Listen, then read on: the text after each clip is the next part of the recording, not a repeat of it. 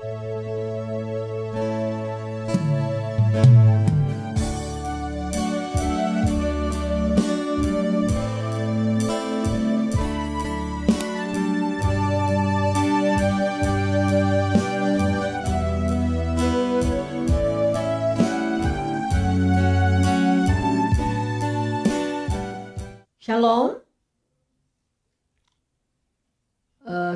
siang Bapak Ibu Saudara-saudari yang terkasih. Kita boleh bertemu kembali dan kita boleh sharing bersama-sama akan firman Tuhan.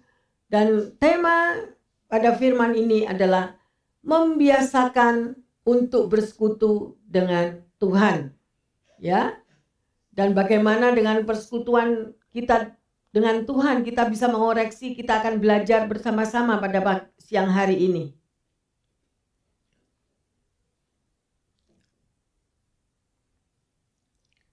Bapak, Ibu, saudara-saudari yang terkasih, kalau dengan uh, satu kalimat yang mengatakan membiasakan bersekutu dengan Tuhan, ada satu yang boleh kita pelajari dan kita teladani, yaitu dari kehidupan seorang Daniel. Ya. Dan di sini kita bisa melihat bagaimana Daniel ini memiliki keintimannya dengan Tuhan sangat amat luar biasa. Alkitab mencatat bahwa Daniel dengan konsisten dia berlutut, berdoa, memuji Tuhannya tiga kali sehari dan itu dilakukannya konsisten, disiplin setiap hari. Gaya hidup yang seperti ini tentu hanya bisa dilakukan oleh orang-orang yang hanya mengasihi Tuhan Yesus. Dan menyadari bahwa kita semua hidup di dunia ini sangat membutuhkan Tuhan setiap hari. Ya. Jadi tak heran bila semasa hidupnya Daniel banyak mengalami pertolongan Tuhan.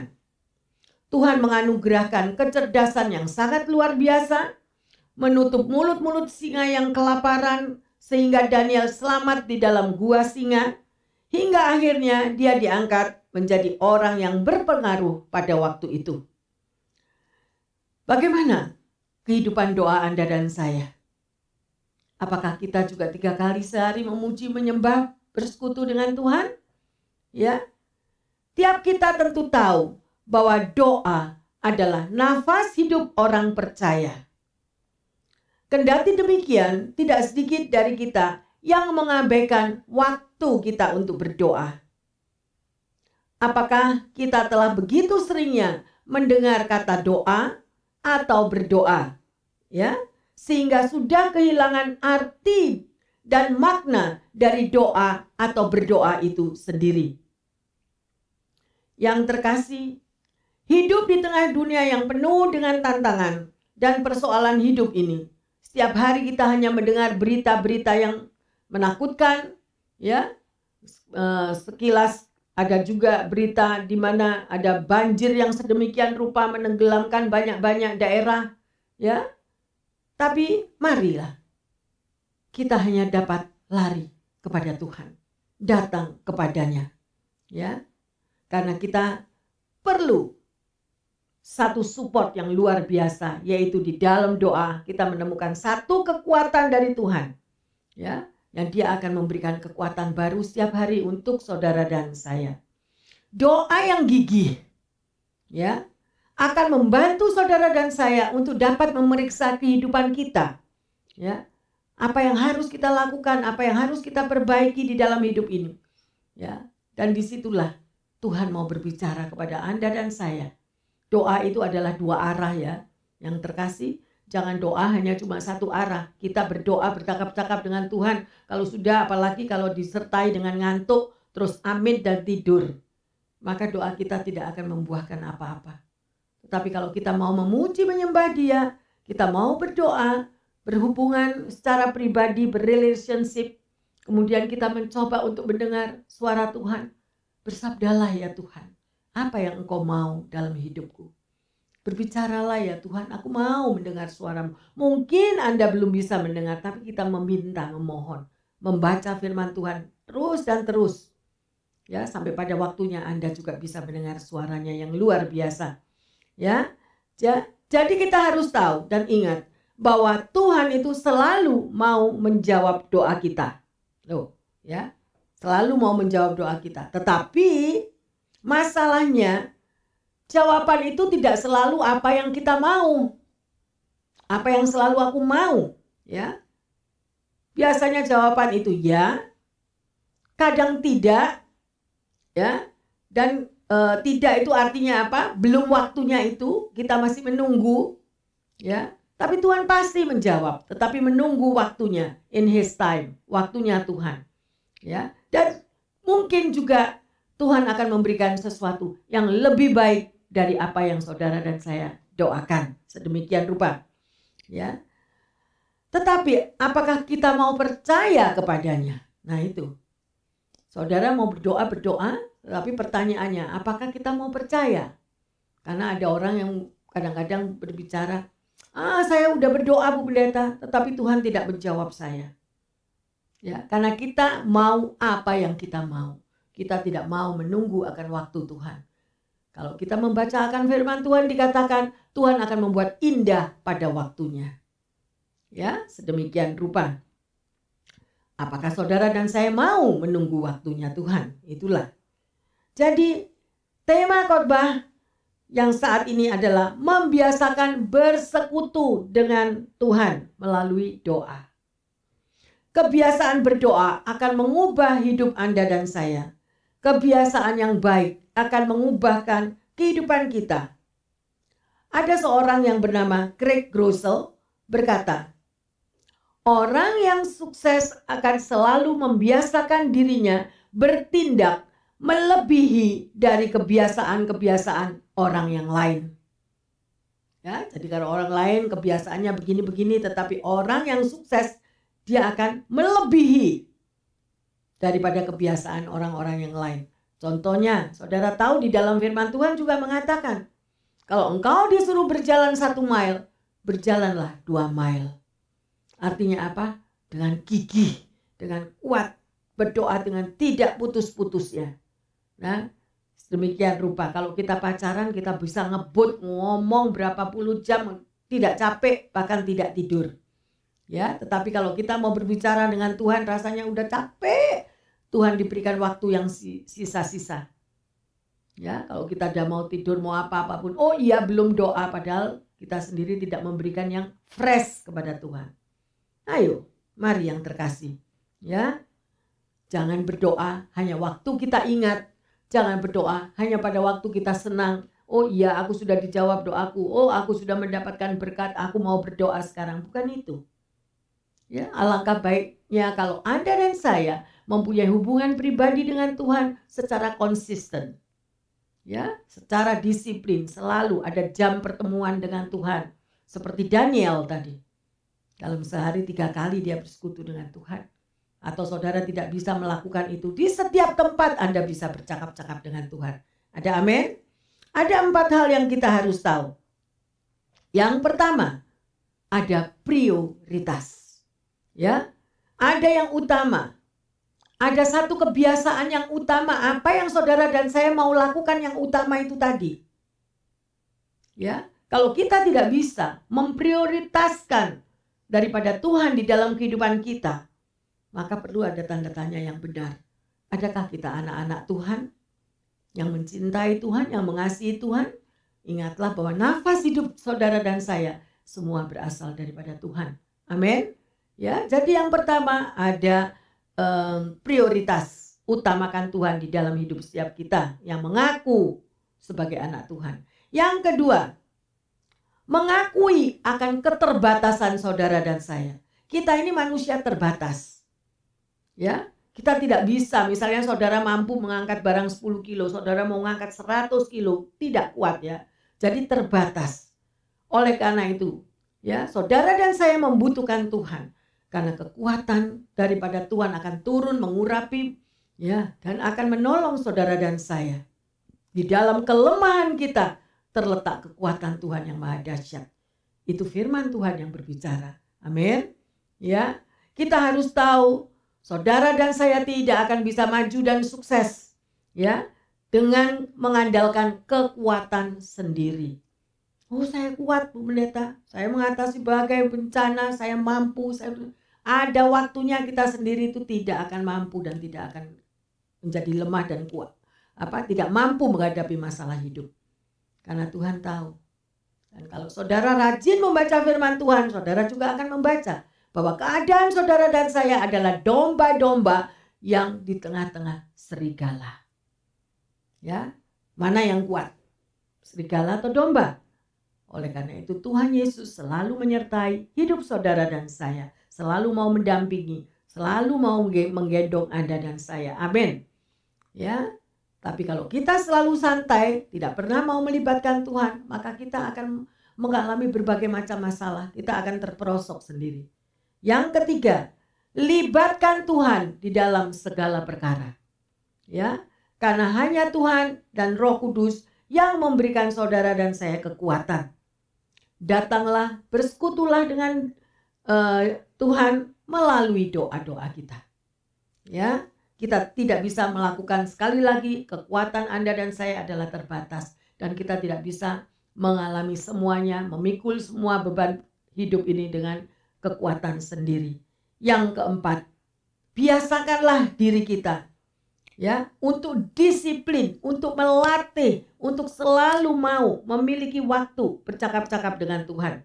Kita harus praktek selalu. Ya, kalau kita nggak pernah mau praktek, saudara nggak akan tahu. Yang belum pernah mau berdoa, yang selalu asal-asalan kalau berdoa atau santai. Ayo, beranilah untuk mulai melatih dirimu walau lima menit, tapi disiplin. Ya, berdoa, mengucap syukur kepada Tuhan. Kebiasaan yang baik yang saudara dan saya pelajari akan saat ini adalah membiasakan diri untuk bersekutu dengan Tuhan. Nah, poin ini di sini nih amat penting. Ayo koreksi diri. Adakah saudara dan saya selalu mau bersekutu dengan Tuhan? Pada waktu Anda drive, pada waktu Anda melakukan pekerjaan sesuatu, ya, saudara bisa sambil memuji, memuliakan Tuhan. Jadi terus ada persekutuan pribadi dengan Tuhan. Ya. Jadi kembangkanlah kebiasaan untuk berdoa kepada Tuhan. Ya. Contohnya, mari kita lihat beberapa atlet yang ada di sini. Ya. Mengapa mereka bisa sukses sedemikian rupa? Karena mereka memiliki kedisiplinan. Ya. Contohnya Steve Carey pemain basketball setiap hari dia berlatih bermain 300 kali memasukkan bola basket ya dia selalu berdisiplin melatih dirinya sedemikian rupa. Ya. Tiger Wood 13 jam sehari dia berlatih. Ya. Michael Swart dia berenang sehari 5-6 jam. Ya belum lagi dia pergi ke gym. Dan sungguh-sungguh mereka-mereka ini menjadi pemenang-pemenang yang luar biasa. Karena apa? Karena mereka mendisiplin dirinya sendiri untuk mereka mampu, untuk mereka dia tahu bahwa aku harus berdisiplin untuk melatih diri supaya aku keluar menjadi pemenang. Ya, itu adalah di dalam dunia. Bagaimana Anda dan saya di dalam kehidupan rohanimu? Saudara tahu kalau engkau dan saya mendisiplin hidupmu selalu hidup bersekutu dengan Tuhan maka kekuatan supranatural yang daripada Tuhan, keajaiban-keajaiban Tuhan itu akan terjadi di dalam hidup kita. Tapi maukah kita mendisiplin diri? Mau enggak kita ini? Untuk berbicara kepada Tuhan. Mengagungkan, memuliakan bersaat teduh dengan Tuhan. Saudara harus mulai bertindak. Mulai belajar. Dan itu tidak dapat diberikan oleh orang lain. Tidak dapat itu hanya hubungan pribadi kita dengan Tuhan. Dan apa yang saudara lakukan, saudara akan juga mendapatkan. Bagaimana kuasa Tuhan itu akan turun di dalam kehidupan uh, rohani kita. Ya, sedemikian rupa. Mari kita lihat bagaimana Yesus memberikan teladan yang luar biasa. Ya, kalau Anda membaca Alkitab sekali lagi di dalam kitab Matius, Lukas, Markus, Yohanes, Bagaimana Yesus itu bersekutu dengan Bapaknya pada pagi-pagi buta. Ya, dia selalu bersekutu dengan bapaknya. Ya. Mari kita baca di dalam Markus 1 ayat 35. Pagi-pagi benar, waktu hari masih gelap, ia bangun dan pergi keluar. Ia pergi ke tempat yang sunyi dan berdoa di sana. Amin. Ya, jelas di sini. Pagi-pagi benar, waktu hari masih gelap. Ia bangun, Yesus bangun pergi keluar ke tempat yang sunyi dan berdoa di sana. Bagaimana Anda dan saya? Ya. Sedemikian rupa di dalam Lukas 6 ayat 12. Pada waktu itu pergilah Yesus ke bukit untuk berdoa, dan semalam-malaman ia berdoa kepada Allah. Nah, jelas sekali teladan ini diberikan kepada kita. Jangankan lagi di rumah untuk mendisiplin kita untuk bisa berdoa. Ya, kebiasaan yang sedemikian rupa akan mendisiplin manusia rohani kita. Kalau manusia jasmani kita harus makan tiga kali belum kita masih ada snack yang lain-lain di jam-jam yang lain. Ya, kesenangan daging, kenikmatan daging kita mau raih. Tetapi ingatlah saudara bahwa engkau mempunyai manusia rohani yang harus juga diberi makan. Dan kalau kita memberi makan manusia rohani kita terus ada sesuatu yang dahsyat dan luar biasa, itu akan terjadi di dalam diri kita. Tapi sering kali kita tidak mau. Ya, jadi kita yang rugi sendiri. Demikian juga dilakukan oleh Paulus. Mari kita lihat di dalam Kolose 1 ayat yang 9. Sebab itu, sejak waktu kami mendengarnya, kami tiada berhenti-henti berdoa untuk kamu. Kami meminta supaya kamu menerima segala hikmat dan pengertian yang benar untuk mengetahui kehendak Tuhan dengan sempurna. Amin, haleluya. Sih? Ya, melalui doa dan saudara memohon persekutuan pribadi dengan Tuhan, maka kita akan tahu untuk melakukan mana yang benar, mana yang tidak benar, mana yang boleh kita lakukan, mana yang tidak boleh kita lakukan. Ya, oleh karena itu sering kali banyak anak-anak Tuhan yang terjatuh. Ya. Yang apa yang diajarkan melalui firman Tuhan semuanya itu tidak ada dan uh, tidak mendatangkan buah yang sebenarnya. Bahkan attitude-nya, tindakannya melebihi daripada orang-orang yang tidak mengenal Tuhan. Ya, kan itu sungguh sangat amat memalukan. Dan di sini Yesus itu adalah master daripada mengajar daripada murid-muridnya. Selalu banyak berbicara dengan perumpamaan. Mari kita baca di dalam Lukas 11 ayat 5 sampai ke 8. Lalu katanya kepada mereka, jika seseorang di antara kamu pada tengah malam pergi ke rumah seorang sahabatnya dan berkata kepadanya, Saudara, pinjamlah kepadaku tiga roti, sebab seorang sahabatku yang sedang berada dalam perjalanan singgah ke rumahku, dan aku tidak mempunyai apa-apa untuk dihidangkan kepadanya. Masakan ia yang di dalam rumah itu akan menjawab, Jangan menanggung aku, pintu sudah tertutup, dan aku serta anak-anakku sudah tidur. Aku tidak dapat bangun dan memberikan kepada saudara. Aku berkata kepadamu, sekalipun ia tidak mau bangun dan memberikan kepadanya, karena orang itu adalah sahabatnya. Namun karena sikapnya yang tidak malu itu, ia akan bangun juga dan memberikan kepadanya apa yang diperlukannya. Amin.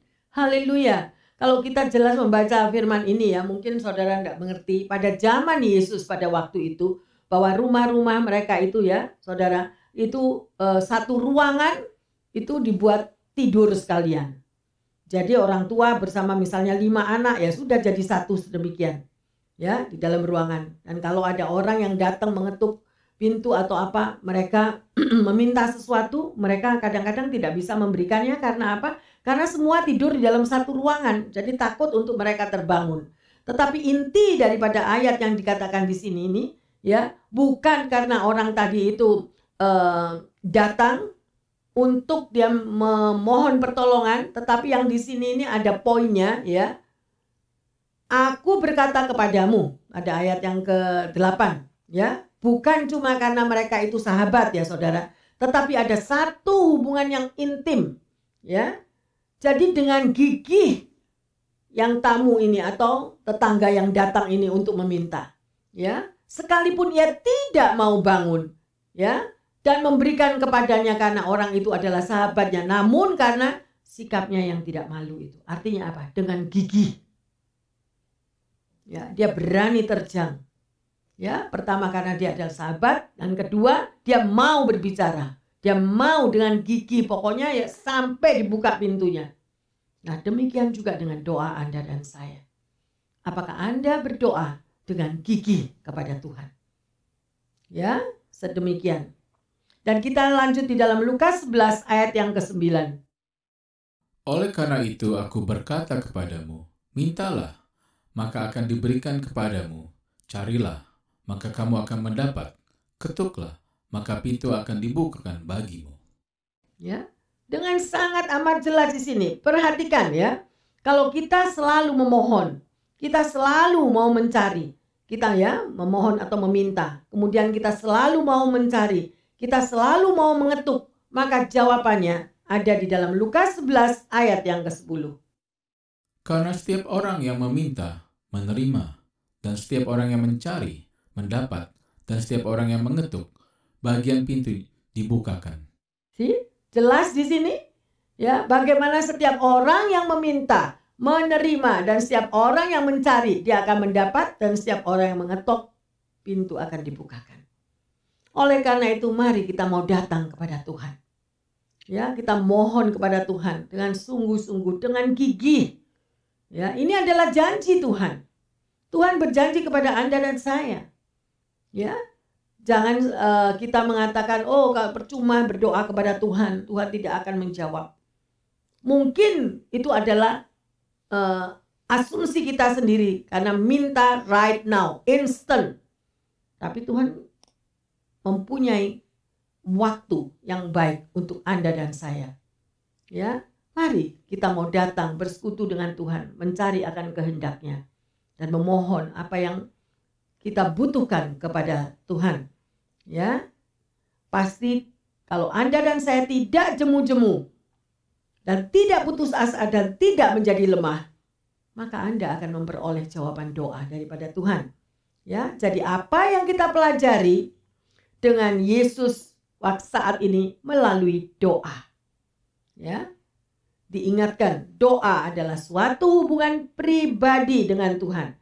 Doa bukan kita hanya menyuruh-nyuruh Tuhan, Kemudian kita marah-marah kepada Tuhan. Ya, karena doa belum terjawab, karena kita kecewa, karena kita gagal atau apa saja, pasti Tuhan lebih tahu daripada kita.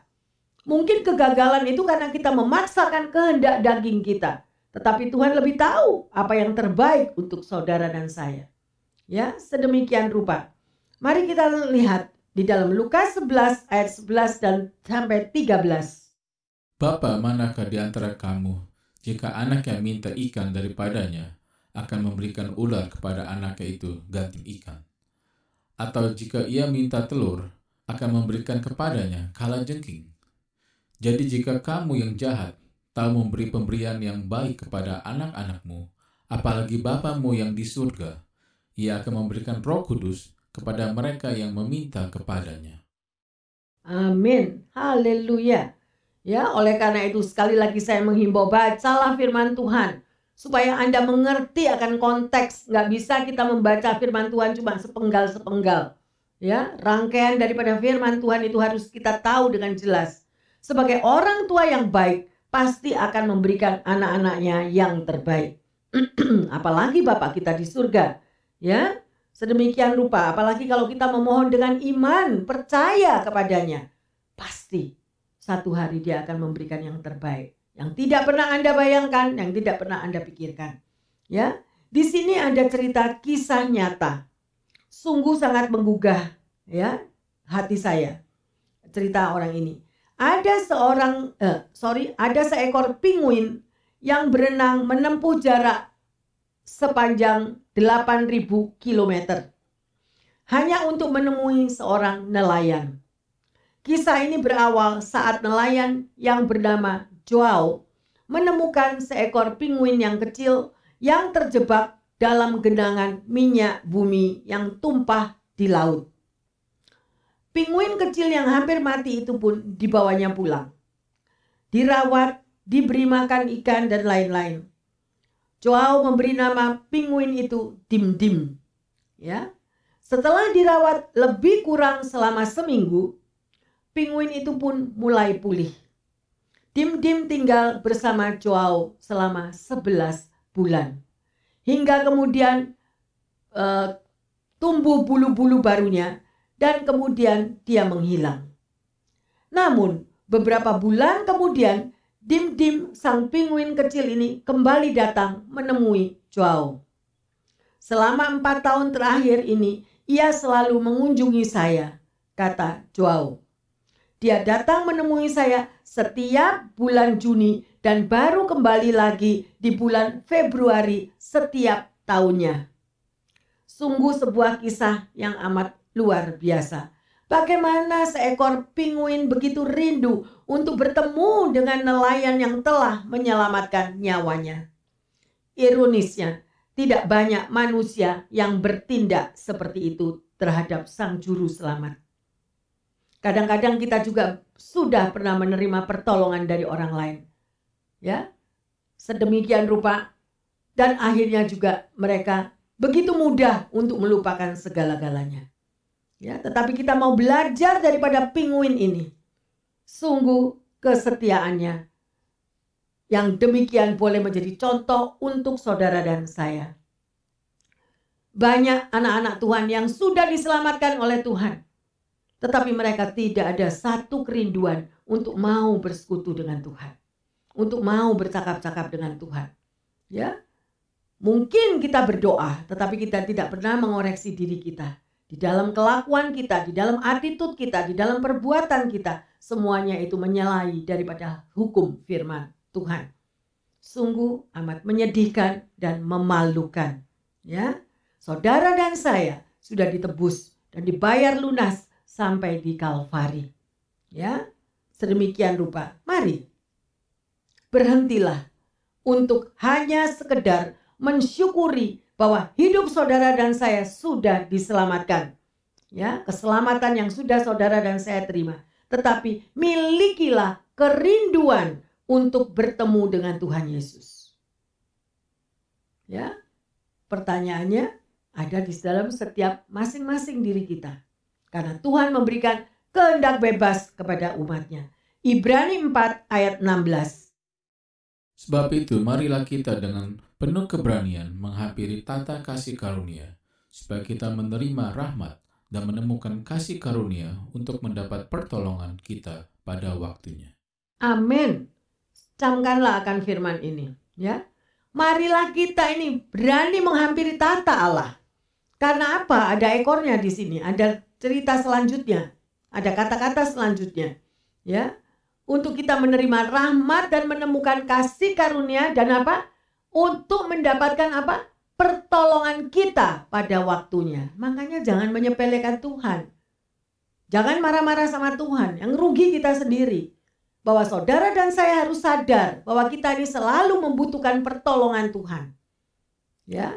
Dan banyak sekali kita yang menjadi Tuhan atas diri kita. Sehingga mengabaikan siapa Tuhan udah gak tahu lagi. Ya, sedemikian rupa. Dan itulah sikap kita yang sebenarnya kepada Tuhan. Ya, sekarang bagaimana dengan Anda dan saya? Kenapa? Karena Tuhan uh, sedemikian mengasihi kita, sudah sepatutnya Anda dan saya mau juga mengasihi dan mengutamakan Tuhan dalam segala perkara. Jadi sekali lagi, doa adalah sangat amat penting ya di dalam kehidupan anak-anak Tuhan. Ya, kita mau utamakan itu. Kita mau andalkan Tuhan di dalam kehidupan kita. Mari kita lihat di dalam Roma 7 ayat 24 sampai 25. Aku manusia celaka. Siapakah yang akan melepaskan aku dari tubuh maut ini?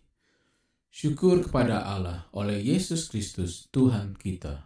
Ya, ini adalah jeritan daripada Rasul Paulus. Rasul Paulus berbicara, aku ini manusia celaka.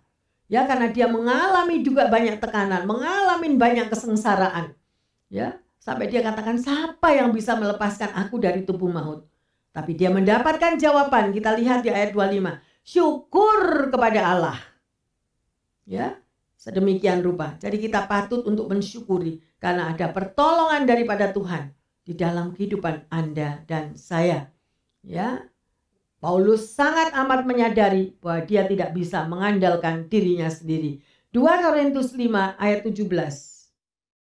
Jadi siapa yang ada di dalam Kristus, ia adalah ciptaan baru, yang lama sudah berlalu, sesungguhnya yang baru sudah datang.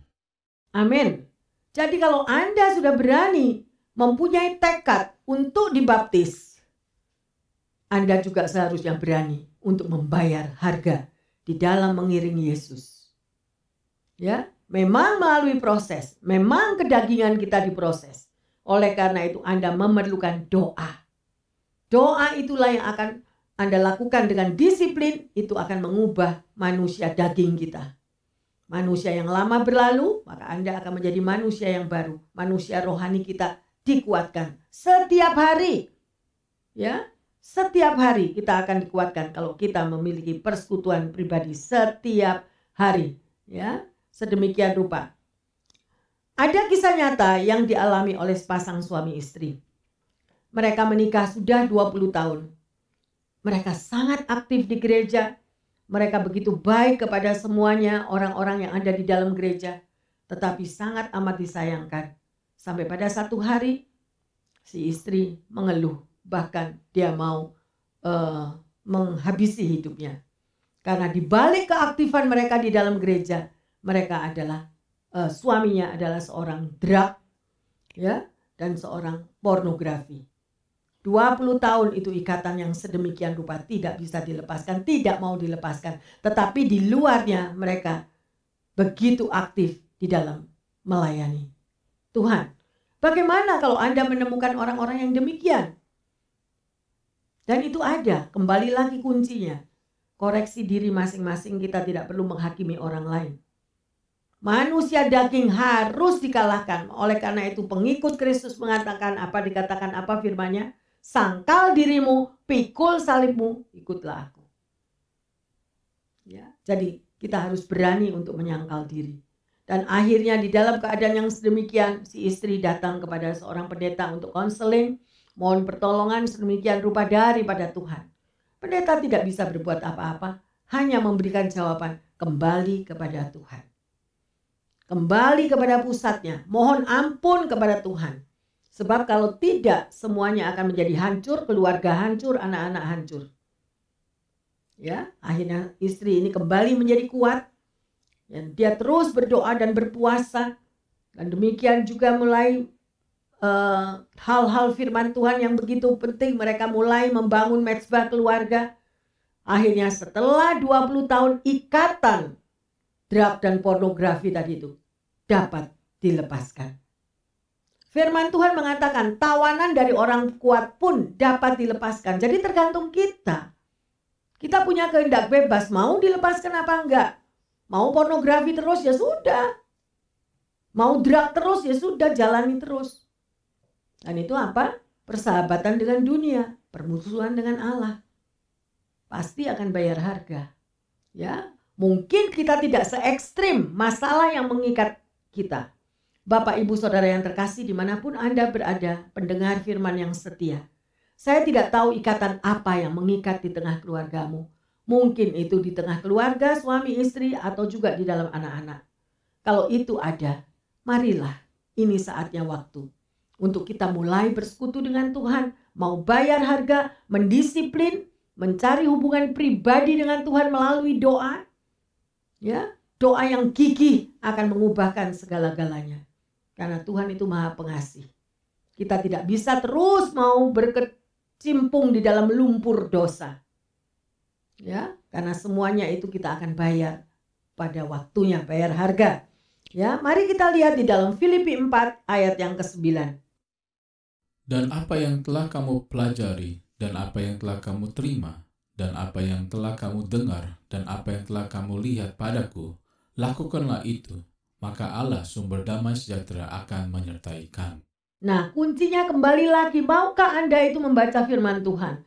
Maukah Anda kalau Anda benar-benar mendisiplin untuk membaca firman Tuhan, saudara akan tahu betapa ada anugerah yang luar biasa di dalam firman Tuhan itu.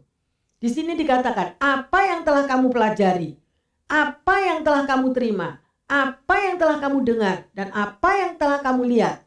Ya. Dan di perintahnya apa? Ini perintah loh. Lakukanlah itu. Ya, kalau saudara datang di gereja 50 tahun tapi tidak pernah melakukan firman Tuhan, semuanya itu nothing. Semuanya itu kosong. Jadi orang Kristen wujudnya orang Kristen tapi secara khusus rohaninya kosong. Jadi perbuatannya hanya perbuatan daging, ya. Dan di situ dikatakan kalau kita mau melakukan dengan disiplin semuanya itu, maka Allah sumber damai sejahtera akan menyertai kita. Oleh karena itu jangan cepat-cepat kita marah sama Tuhan. Jangan cepat-cepat menyerahkan orang lain. Jangan cepat-cepat selalu mau mencari kambing hitam. Koreksi diri kita sendiri terlebih dahulu. Udah bener belum ya hidupku ini? Udah aku melakukan firman belum enggak? Hosea 4 ayat 6 kembali lagi umatku binasa karena tidak mengenal ya semua apa saudara baca sendirilah Hosea 4 ayat 6 ya pokoknya kalau kita tidak pernah tahu akan firman Tuhan dan tidak pernah mau melakukan firman Tuhan ya itulah tindakannya akhirnya menjadi orang mengaku anak Tuhan tapi hidupnya tidak karu-karuan perkataannya juga tidak karu-karuan akhirnya menjadi batu sandungan buat banyak orang sangat memalukan ayo mulai benahi hidup setiap kita. Pendengar yang terkasih di mana pun Anda berada, mulai dari diri kita sendiri. Jangan menghakimi orang lain. Apakah kehidupan doaku sudah benar? Ya, sedemikian rupa.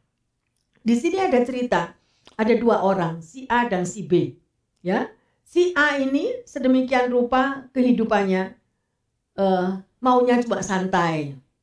Ya, selalu kehidupan setiap harinya makan seenaknya ya eh, hobinya juga seenaknya apa pun tidak ada kedisiplinan pokoknya maunya santai tidak ada sesuatu effort effort atau sesuatu yang dia mau kerjakan dengan sungguh-sungguh ya padahal tahu dia membutuhkan masa depan dia membutuhkan sesuatu yang dia akan meraih dengan kemenangan si B lain Si B mempunyai kebiasaan mendisiplin. Hidupnya bangun pagi.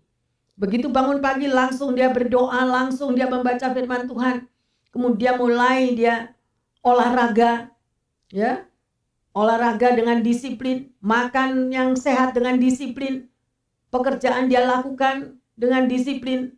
Tidak ada lagi kata-kata santai, ya. Tetapi benar-benar waktu itu diatur sedemikian rupa. Perbedaan dari si A dan si B kita akan melihat nanti pada masa depannya. Apa yang kita lakukan pada hari ini kita akan tuai pada masa depan.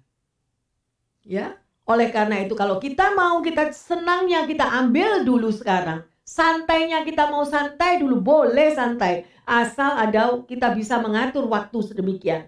Ya, bukan workaholic artinya bekerja terus terus terus sampai lupa waktu. No. Semuanya teratur. Ada di kedisiplinan ya kita akan melihat, kita akan raih hari depan kita akan mengalami yang bagaimana. Ya, sedemikian rupa. Ada seorang yang bernama Darren Hardy berkata, setiap pilihan yang kita lakukan saat ini, ya, lama kelamaan itu akan menjadi satu kebiasaan. Saudara, orang drug, orang jago minum, itu mulainya nggak langsung kita minum berapa botol, no dari yang kecil. Kebiasaan setiap pagi bangun tidur, minum kecil. Nanti lagi, minum lagi. Nanti lagi, minum lagi. Semuanya itu lama-kelamaan akan menjadi satu kebiasaan. Kalau sesuatu yang baik, luar biasa hasilnya. Tetapi kalau itu sesuatu yang buruk, ya santai, teler, lebih suka ya semuanya kita bisa manage hidup kita tapi nggak mau susah nggak mau kerja keras kalau kita mau kerja keras seperti para atlet tadi yang kita sudah dengar maka kita juga akan meraih hidup kita yang penuh dengan kemenangan amin ya mari sebagai anak Tuhan alangkah baiknya memulai dan melakukan sesuatu kebiasaan dengan baik ya kalau kita mengembangkan kebiasaan untuk berdoa semakin hari semakin kita selalu mau bersekutu dengan Tuhan maka hidup kita akan mengalami satu perubahan yang lebih baik. Ya. Alangkah baiknya kita membiasakan diri ya. Saudara saya tidak tahu keadaan kita masing-masing, pendengar yang setia di mana pun Anda berada, tetapi alangkah baiknya pada waktu pagi hari, kita begitu bangun, lakukan kegiatan apa pun yang utamakan adalah berdoa, bersekutu dengan Tuhan. Mengucap syukur, semalam kita udah bisa tidur yang enak, apa pun mungkin anda juga bisa tidak tidur karena bangun berkali-kali tapi tetap pagi kita tetap mengucap syukur karena kita masih diberikan kehidupan. Amin. Haleluya. Kembangkanlah untuk membiasakan diri berdoa. Ya bersekutu dengan Tuhan. Jangan menyerah. Hidup ini adalah perjuangan. Ya kalau anda tahu keadaan sekeliling kita omikron atau apa atau apa segala macam belum lagi yang hal-hal yang lain ekonomi terpuruk dengan sebagainya. Ya, karena tindakan yang Anda dan saya lakukan hari ini akan menentukan masa depan kita. Oleh karena itu, doa, ingatlah sekali lagi, adalah suatu relationship, hubungan pribadi dengan Tuhan. Dan kita hari ini sudah belajar bersama-sama. Kalau Anda membiasakan diri kita mau bersekutu dengan Tuhan melalui doa, saya mau bertanya, ya, Mengapa berdoa itu penting? Ya, pendengar yang terkasih, jemaat yang sayang Tuhan, mengapa doa itu penting? Yang kedua, bagaimana kehidupan doa saudara? Apakah Anda disiplin melalui doa? Atau kita tidak mempunyai waktu untuk disiplin? Dan bagaimana saudara dan saya bisa meningkatkan jam doa kita kepada Tuhan. Bagaimana kita bisa meningkatkan hubungan pribadi kita dengan Tuhan. Itu harus ditingkatkan. Kalau orang mengasihi, ya, mengasihi Tuhan kita mau melakukan segala-galanya. Dan Tuhan begitu menunggu Anda kapan anakku datang, kapan kita bisa bercakap-cakap dengan Tuhan ya, sedemikian rupa. Dan di dalam doa, apa saja yang engkau doakan? Apa saja yang kita doakan? Apakah di dalam doa kita marah-marah? Apakah di dalam doa kita komplain? Apakah di dalam doa kita mengucap syukur untuk apa saja yang kita alami setiap hari? Haleluya. Dan sebagai ayat emas, mari kita baca di dalam Mazmur 25 ayat yang ke-14. Tuhan bergaul karib dengan orang yang takut akan dia dan perjanjiannya diberitahukannya kepada mereka. Luar biasa ya. Di sini dikatakan apa artinya Tuhan bergaul karib. Bergaul karib itu berarti ada satu hubungan, ada satu relationship antara kita dengan Tuhan. Ya, dengan orang yang takut akan Dia dan apa? Kalau kita bergaul karib dengan Tuhan, perjanjiannya diberitahukannya kepada mereka. Rahasia-rahasianya diberitahukannya kepada Anda dan saya. Maukah Anda dan saya bergaul karib dengan Tuhan? Ya, milikilah hubungan intim, hubungan yang begitu karib dengan Tuhan, maka Anda akan melihat buah-buah apa yang Tuhan berikan di dalam kehidupan doa Anda dan saya. Ya, sekali lagi, hidup anak Tuhan yang benar pasti memiliki hubungan intim dengan Tuhannya. Karena mereka menyadari bahwa hidup kita ini adalah terbatas. Dan kita juga memiliki kelemahan. Oleh karena itu, saudara dan saya membutuhkan Tuhan Bapak Ibu saudara-saudari yang terkasih, ya, bersama-sama tadi kita sudah belajar bahwa membiasakan bersekutu dengan Tuhan melalui doa itu sangat amat berguna bagi kehidupan kita. Manusia rohani kita semakin ditingkatkan. Bapa di dalam surga, kami mengucap syukur untuk apa yang boleh kami terima, mengingatkan setiap kami bagi pendengar yang setia untuk kita boleh membiasakan bersekutu dengan Tuhan melalui doa. Ajarkan kami ya Tuhan. Dan kami mau merendahkan hati kami dan berkata kepadamu. Mungkin kami tidak mengerti. Tetapi kami mau ya Tuhan. Kami semua mau untuk menjadi anakmu. Kami mau menerima Engkau sebagai Tuhan dan Bapa kami. Tuhan dan Juru Selamat kami. Karena sekarang kami tahu ya Bapak. Bahwa kami tidak mampu hidup di luar engkau. Dan kami mempunyai Bapa yang sangat mengasihi kami. Bapa yang luar biasa. Yang menyelamatkan juru selamat setiap pribadi. Engkau tetap menyertai kami. Karena engkau sudah mati di kayu salib untuk menyelamatkan umatmu semua. Sekarang kami sadar ya Tuhan. Please, datanglah ya Tuhan. Penuhi pengurapanmu boleh turun kepada setiap pendengar yang setia di mana pun berada. Saudara-saudari kami yang terkasih, di dalam pergumulan hidup mereka, di dalam setiap rumah, di dalam setiap kamar, ataupun mereka mendengarkan firman ini di mana aja mereka berada. Mari Bapak, kami mau senantiasa kembali memiliki satu hubungan yang intim dengan Engkau, memiliki satu hubungan relationship yang begitu gigih, yang begitu kuat, dan mendisiplin diri kami untuk selalu bertemu dengan doa, di dalam doa, dengan Engkau. Terima kasih Bapak. Terima kasih untuk janjimu. Karena kami percaya kalau kami membuka hati dan menerima Engkau sebagai Tuhan Juru Selamat dalam hidup kami, maka kami akan menjadi anakmu ya Tuhan. Anak-anak yang Engkau kasihi. Mari Tuhan mampukan kami untuk kami mampu mengubah hati kami seperti apa yang Engkau mau sehingga hidup kami pun boleh berubah. Terima kasih buat pengampunanmu ya Tuhan. Terima kasih untuk kehidupan yang kekal yang kau sediakan bagi setiap kami. Terima kasih untuk setiap pendengar yang setia. Apa pun yang menjadi beban pergumulan hidup mereka. Mungkin ada yang mengalami sakit penyakit. Mungkin ada yang mengalami frustasi, tekanan, kesulitan ekonomi. Apa saja ya Tuhan. Tanganmu tidak terlalu pendek untuk menjamah mereka. Engkau akan mengurapi, engkau akan memberikan kekuatan yang baru, engkau akan memberikan penghiburan bahwa bagi Tuhan tidak ada yang mustahil. Engkau adalah raja di atas segala dokter. Engkau sanggup menyembuhkan segala sakit penyakit apa saja yang mereka alami. Terima kasih Tuhan Yesus. Terima kasih. Beri kekuatan ekstra agar mereka mampu mengucap syukur bahwa urapan Tuhan turun dalam hidup mereka membuka jalan bagi mereka yang mengalami kesulitan di dalam pekerjaan, di dalam finansial. Tuhan, Kau akan membukakan terobosan-terobosan. Terima kasih Tuhan.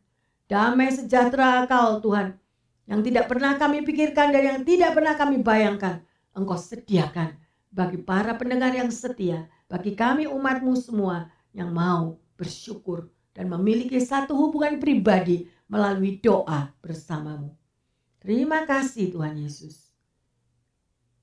Di dalam nama Tuhan Yesus kami berdoa dan mengucap syukur. Haleluya. Amin. Bapak, Ibu, Saudara-saudari yang terkasih di mana pun Anda berada. Selamat memiliki suatu gairah yang baru. Hubungan relationship, hubungan intim dengan Tuhan. Dengan gigih melalui doa yang kita panjatkan kepadanya. Tuhan Yesus memberkati semuanya. Amin.